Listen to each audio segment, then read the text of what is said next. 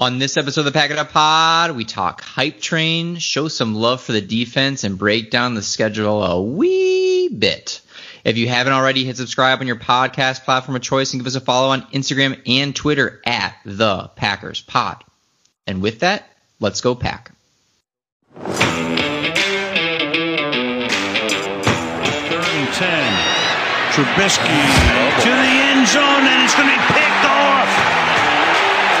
It's Adrian Amos who comes back to haunt his old team.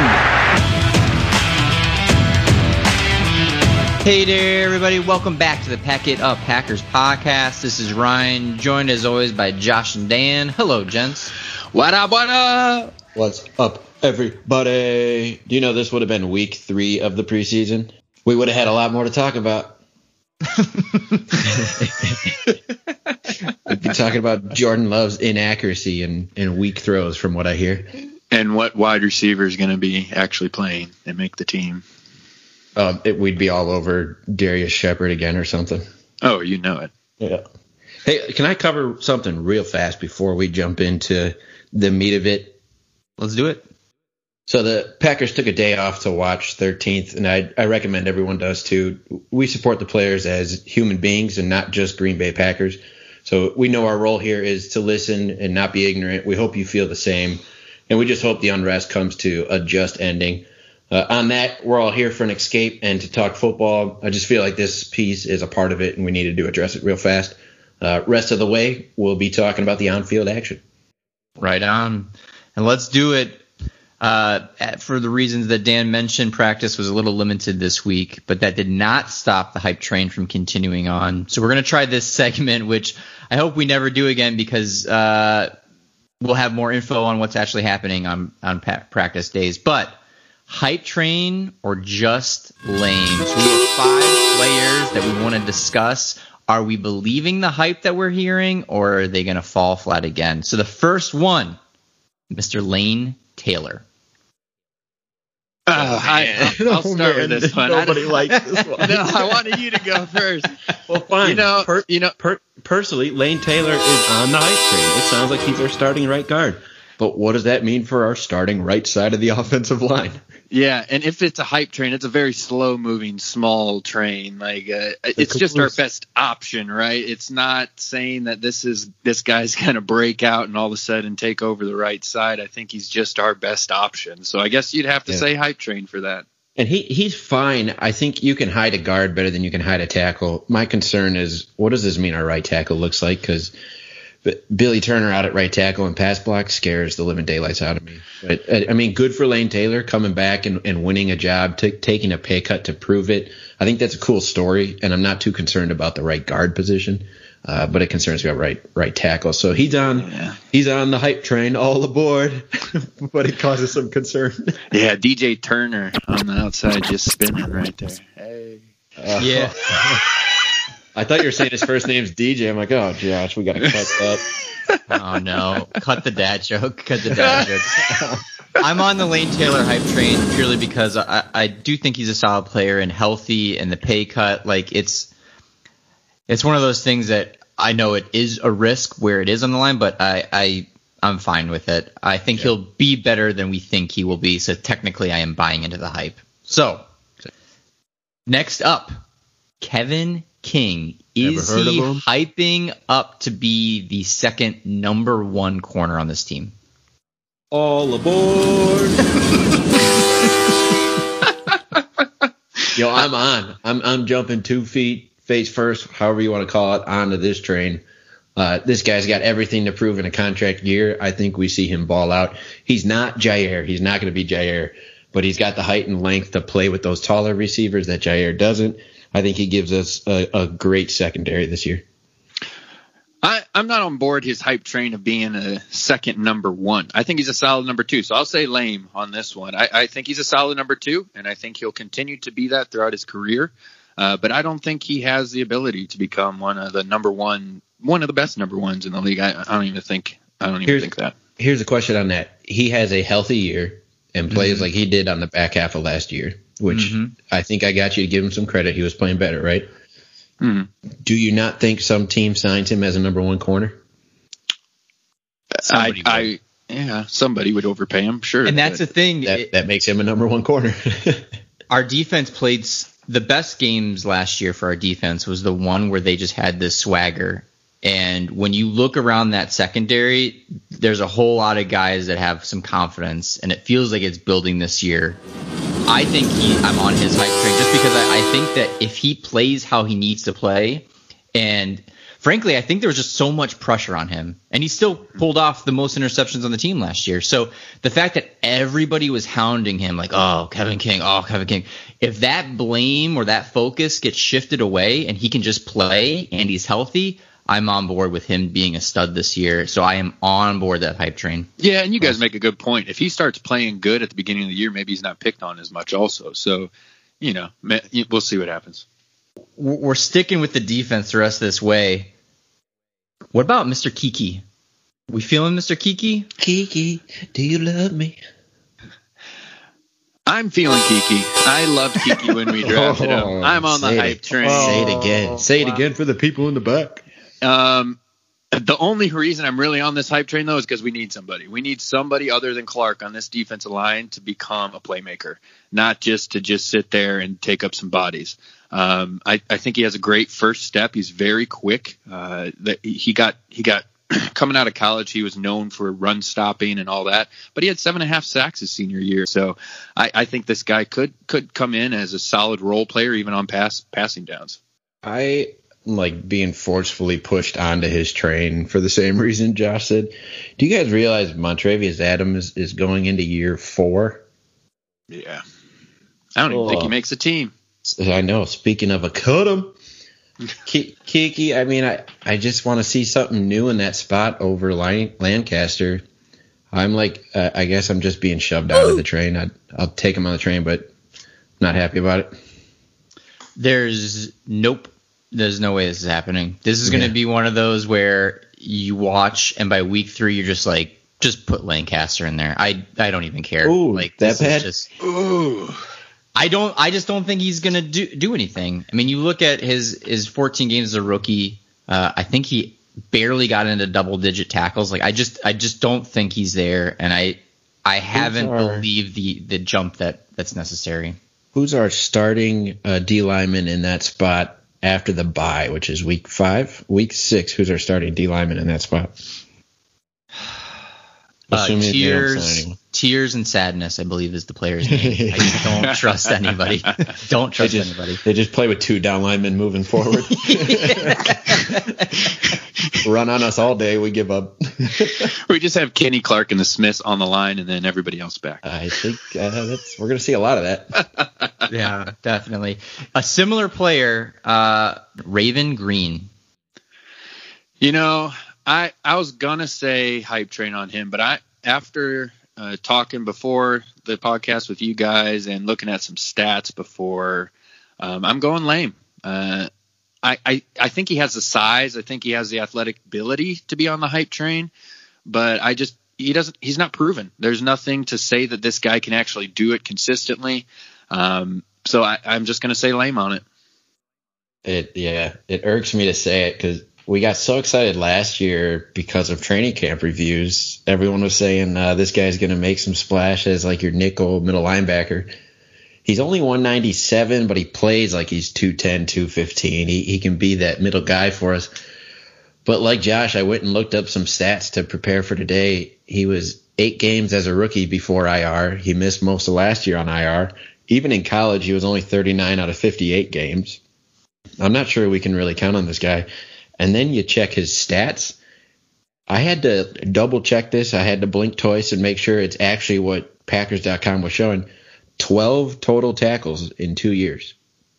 And we're acting like he's a, you know, a, a wild card for us back there at a rover position. He's got a lot to prove before I jump on any train there. I, I'd say lame for now. Yeah, I would too. Um, there's been moments where he's played really well, um, but when your moments are one to two plays sporadically a game, it's probably not not enough to keep you in that that position of of being a breakout player. It's crazy though because there's, there's stuff coming out about him kind of having the chance to be the big breakout player in 2020. But uh, I just, man, there's a lot of things that have to go right for him. But our last one, our draft pick from this last draft, Mr. Martin. Yo, I watched this guy's highlight film. He had some fun stuff to watch. Now, most of his highlights were Iowa and some some no name teams, specifically Nebraska. But uh, you saw some things that he was doing at the college level, albeit that we couldn't get out of Blake Martinez. He had this really unique ability to rip past interior offensive linemen and make the tackle in the running game. And then in the pass game, his highlights show multiple times dropping into his own, coming off to of his man to deflect a pass that was that was initially going over his head, but with his length, he was able to go get it. And then he had a pick on another one off his own read. So, and then you know, on top of that, they had him running stunts and pass rush. He had interceptions, forced fumbles, and sacks. So, good sized kid. I think we have to be on the hype train, but with expectations. He's still a rookie middle linebacker. From all sounds, uh, from coming out of training camp, he's our starting second middle linebacker. And how cool for this kid! He grew up 20 minutes south of Minneapolis. He went to University of Minnesota, and then week one, without any preseason games, he's back in Minnesota uh, playing against his hometown team. Yeah, I love it. This is hype train written all over it. I love young inside linebackers because they come hungry and they want to play and hit people. They want to show that they are strong enough, they're tough enough. And I love seeing that type of speed on the field. This guy's athletic, he's pretty decent size, but we're not going to expect a lot out of him. You know, we got Kirksey, Kirksey as our starter, so this guy just has to sit back, make sure to be around the ball when he's on the field, and we'll be all right. So I, I'm all about Kamal Martin. Yeah, I I'm sold on it. And you figure if he didn't get injured for that senior season, there's no way he falls to us in the fifth round. And even in that senior season, you look at it, he was four games short of his junior year, but yet he increases solo tackles, tackles for loss, uh, sacks, interceptions, forced fumble. He was ahead of previous seasons at uh, less games. So if he is healthy and he can kind of learn by who's around him, I love this guy. Even if for the first year or so he's just a cleanup guy, like just make sure anything that comes in your area you take care of and make solid tackles. That's what we need. Um, you know, Blake Martinez thank you for your service, but I think we can find Blake or aspects of Blake within Martin that will kind of fill this roster spot out for a whole lot less pay. Um, and, and can we can kind of grow the defense um, through the center, which we haven't in a while. So I am completely hype training, Mr. And I, how exciting does that make the back half of our draft? We're not so sure about the front half, but the back half being, you know, Runyan and Hanson as guys making plays for the next two to three years on the offensive line, Kamal possibly being a day one starter. Garvin and Scott are a bit of wild cards at edge rusher and safety, but it looks like we had a great back half of the draft. Yeah, I think over time, and it, obviously only time can tell, I'm starting to be more and more okay with this draft, slowly but surely. Uh, it's just that guy that we took in the first and what we lost in the second is what is stinging this uh, for a while. But Let's say more on the defense. Last episode, we definitely talked a little bit more offense. Is there any additional rumors, anything you're looking forward to? And at the end of this year, who is this defensive MVP? Ooh, you know, let me go first because I, I actually harped on this guy when we signed him at the beginning of the year, Christian Kirksey. I think this guy is. Oh, are you kidding me? I, I, I'm, I'm owning up to it, boys. You think he's going to be better than a minus? I, I, think so. I think so. Um, I, I think he's going to be around the ball a lot, um, and I think not only will be around the ball, but he's going to be a playmaker. Uh, I think he has a dynamic dynamic aspect to him that we were missing on the inside. You know, Blake Martinez, like you said, solid player. You know, he, he always was available. Um, but I think Christian Kirksey brings that added factor, a little bit more umph in his step, a little faster. Um, so I'm, I'm excited to see what he can do, and I think he will, at the end of the season, be our defensive MVP. That's wild that you say that because I had his name down too. I think I was trying to stay away from like the Za'Darius Smith and the Jaire that we just they're a known quantity at this point. I'm like, well, give me a new guy that if he plays well, it's going to be the talk of the town, right? And Christian Kirksey is that guy. Christian Kirksey. Christian Kirksey is that guy. If he has a great year, that frees up Darnell Savage to be making plays. That frees up our pass rush to just go to town. And, you know, he's got the middle of the field covered. Uh, if he has a good year, he's going to be the talk of town, and, and, maybe that gives him defensive MVP, assuming Za'Darius doesn't get you know 18 sacks and you know that level of statistical production. So I think that would be a very good thing if if he's our dude. Yeah, I, I, I think there's a lot of easy ones. Darius has the best uh, odds of, of pulling off uh, a similar season last year. Um, I love Jaire. I think he, the amount of interceptions he should have had last year, I think he makes an outstanding jump if he gets half of those. Um, but I'm going to say Kenny Clark because this defense looks so much different when he was playing how he was in the second half. Uh, that if we can get this stud that we truly feel, hey, we paid him because we think he is one of the best in the NFL. I want to continually hear the name Kenny Clark all season long. So I'm I'm going and jumping on on Clark as the MVP for this year. But that was my cool. that was my t- second one for sure because he's like, in a tough if, position. If he, down, who if he goes down, who's behind him? Well, most valuable in the truest definition, but most valuable normally goes to the statistical producer, and he's at a yeah, position yeah. where you're probably not getting that. Yeah. So you're, well, I mean, he's not going to get. No, he's not going to get. He's not going to get it. No, it was more so that the line of thought of if oh, the yeah. Packers defense works, it has to work because Kenny Clark was taking care of business, leading to the Smiths on the outside coming in, leading to Kirksey or Gary or anybody coming through, leading to enough pressure that the secondary takes care of it. I, I for the Packers specifically, I, I don't think uh, we can hit our stride unless Kenny Clark is playing how he needs to. That that's actually I could go on a diatribe about this, but I wish MVP actually got assigned to the guy that if you removed him from his team, they fall the most. One hundred percent. That's supposed to be what most valuable means. Uh, across all sports, it just goes to the best player on the best team. But man, it should really go to the guy where if you took him off the roster, that team drops and wins dramatically. And Kenny Clark is probably that dude. Well, it'll go the same thing for Aaron Jones he should have gotten a lot more out because if you take Aaron Jones out of that offense, we definitely don't run out the clock in some of those games. Uh, Dallas specifically, we 100% lose. It's it's tough. Uh, it, it's I'm fine having a team of of guys playing out of their mind in the shadows. I'll take that all day long, and I think that this team feeds off of that, as you saw last year, Za'Darius and Adams and all these people not getting, uh, you know, recognition for their work. Great will allow them to have that chip on their shoulder. And I think that this defense, for the most part, all has chips. Like there's not a single person on this defense where I don't get the the idea that they're coming into this year going, I need to mess people up. Like I truly feel as though if we are going to see a jump out of this defense, and for Mike Pettine, he better see a jump out of this defense. Uh, this is the year for sure. Mm-hmm. We got some tough games this year too, which segments well into our our next topic we're going to talk about is the game on the Packers schedule that we're most looking forward to? I'll start, and I think it's, I think it's kind of a lame answer, but so be it. Uh, week one versus Minnesota. Like this is intense. We don't know anything really in depth about this team whatsoever, and we show up for quote unquote road game against who's really been our rival lately in terms of who's going to get that playoff position man, I, I am going to be jacked out of my mind for week one. It's against Minnesota. I cannot wait for football to be back, and I hope we are ready for that game.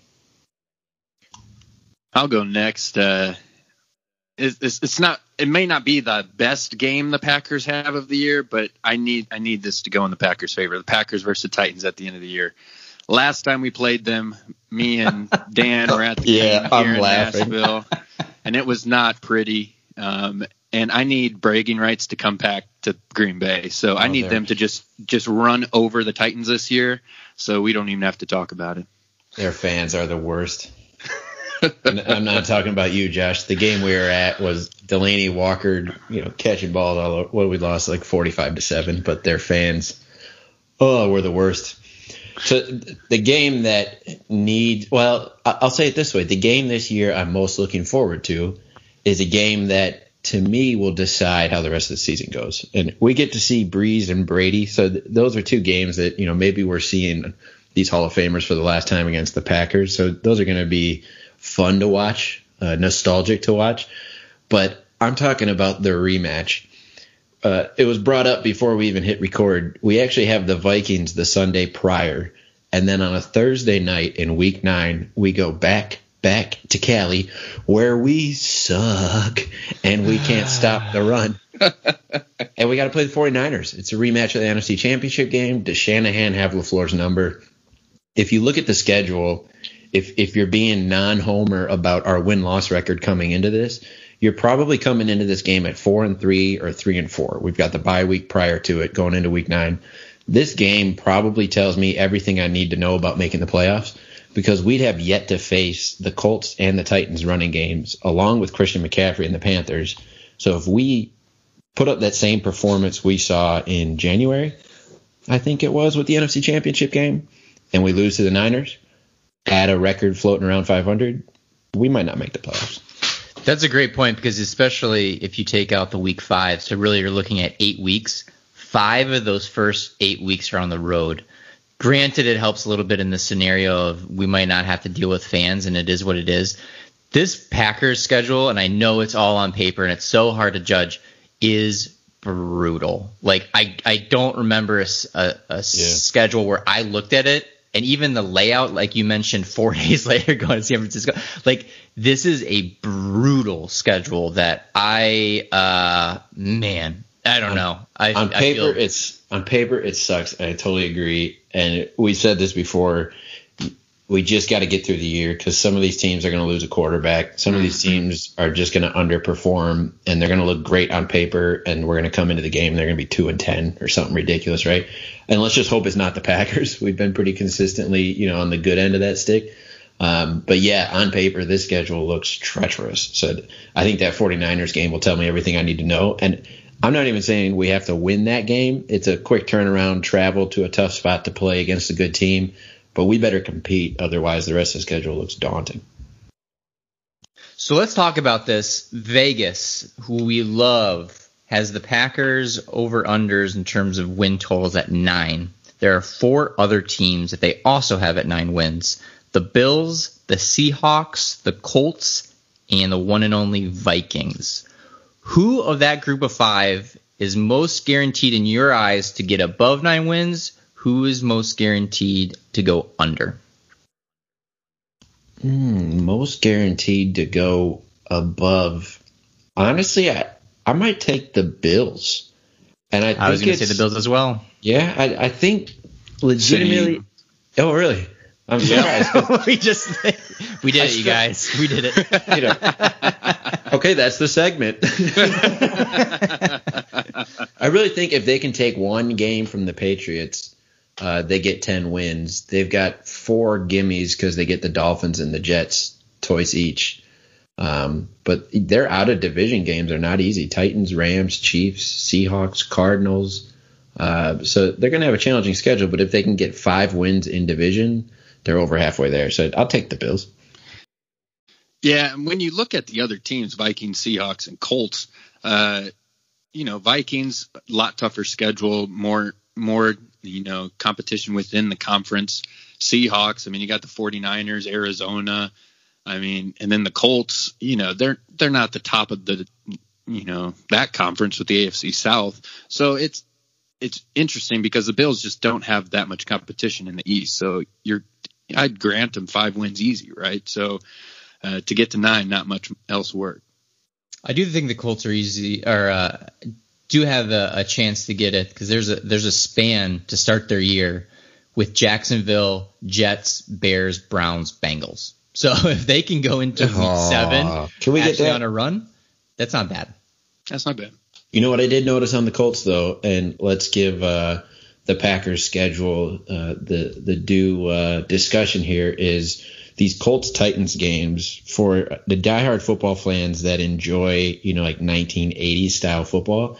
I think we're seriously going to enjoy Colts Titans games. It's going to be uh, they're going to come out with a ton of nicks and bruises. The guys are going to be sore. It's going to be pounded out football, running heavy defense. It's going to be like you know 13 to 10 final scores and the Colts play the Titans the week before the Packers get the Colts. So hopefully we get them a little slowed down, a little banged up. Uh, maybe Jonathan Taylor and Marlon Mack aren't hitting the hole quite as quick against us. Uh, but on the Vikings front, don't you feel like losing Stefon Diggs is not getting talked about enough? I feel like that's going to hurt them and more Griffen, than and like they've And they've Griffen. lost some, Yeah. and the secondary and their isn't quite what it needs to secondary be. is Yep. awful. Yeah. I feel like no one's talking about you know the losses they've had. They're like, well, they got a good they got a good rookie. It's like, oh, That's the team I was going to pick to have the least amount of wins out of this crew. I, I, I think the team has gotten way worse in the offseason. And I mean, they have young talent. They have a lot of young talent that could surprise us. But if we're making bets right now on Vegas and where they're going to finish, I'd say way under nine. I'd say seven wins, eight wins, maybe. They got to face Brees, Brady, Dak, Russell, Deshaun. They've got Yeah. a, a daunting schedule as well, being in the same division as us. I, I just feel like they lost some big pieces. It'll be interesting. I'd not to tease it too much, but I think Ryan's got uh, some great guests for us for our Vikings preview, and it'll be interesting poking them and seeing if they'll admit to that. Yeah, and I think to sum it up, the North winner, I wouldn't be surprised if it's one of those ten and six seasons, and maybe Mm-hmm. even those really really bad nine and seven, where somehow there's still a four seed hosting playoffs. Like it just gets all weird. Like I I just I don't trust this entire division, which is good because I don't think Packers are necessarily where they need to be, but. If you, you can see- somehow find ten wins, you're a playoff team purely because you're probably winning the North. Yep. Can we all can we all laugh at this together? Did you guys see the headline news this week of some people are starting to predict the Lions to win the NFC North? Oh, All together now. Come on. I am I am excited to see Barry Sanders play again though. So it should be nice to see him back on the field. Um, Him on that AstroTurf has just never looked better. so looking at the schedule ahead um, for this podcast, we usually do a nice guessing game of who's going to make this final roster, but frankly, we have no idea. So the next episode will be uh, later in the week when we discuss who officially is on it, breaking down position by position, and hopefully there's some surprises. Hopefully there's not anything too crazy going on, and then we're going to do, as Dan mentioned, a preview pod about the Vikings because that game, gents, is two weeks away. yeah. So that will do it for this episode. Thanks, everybody. Go back good.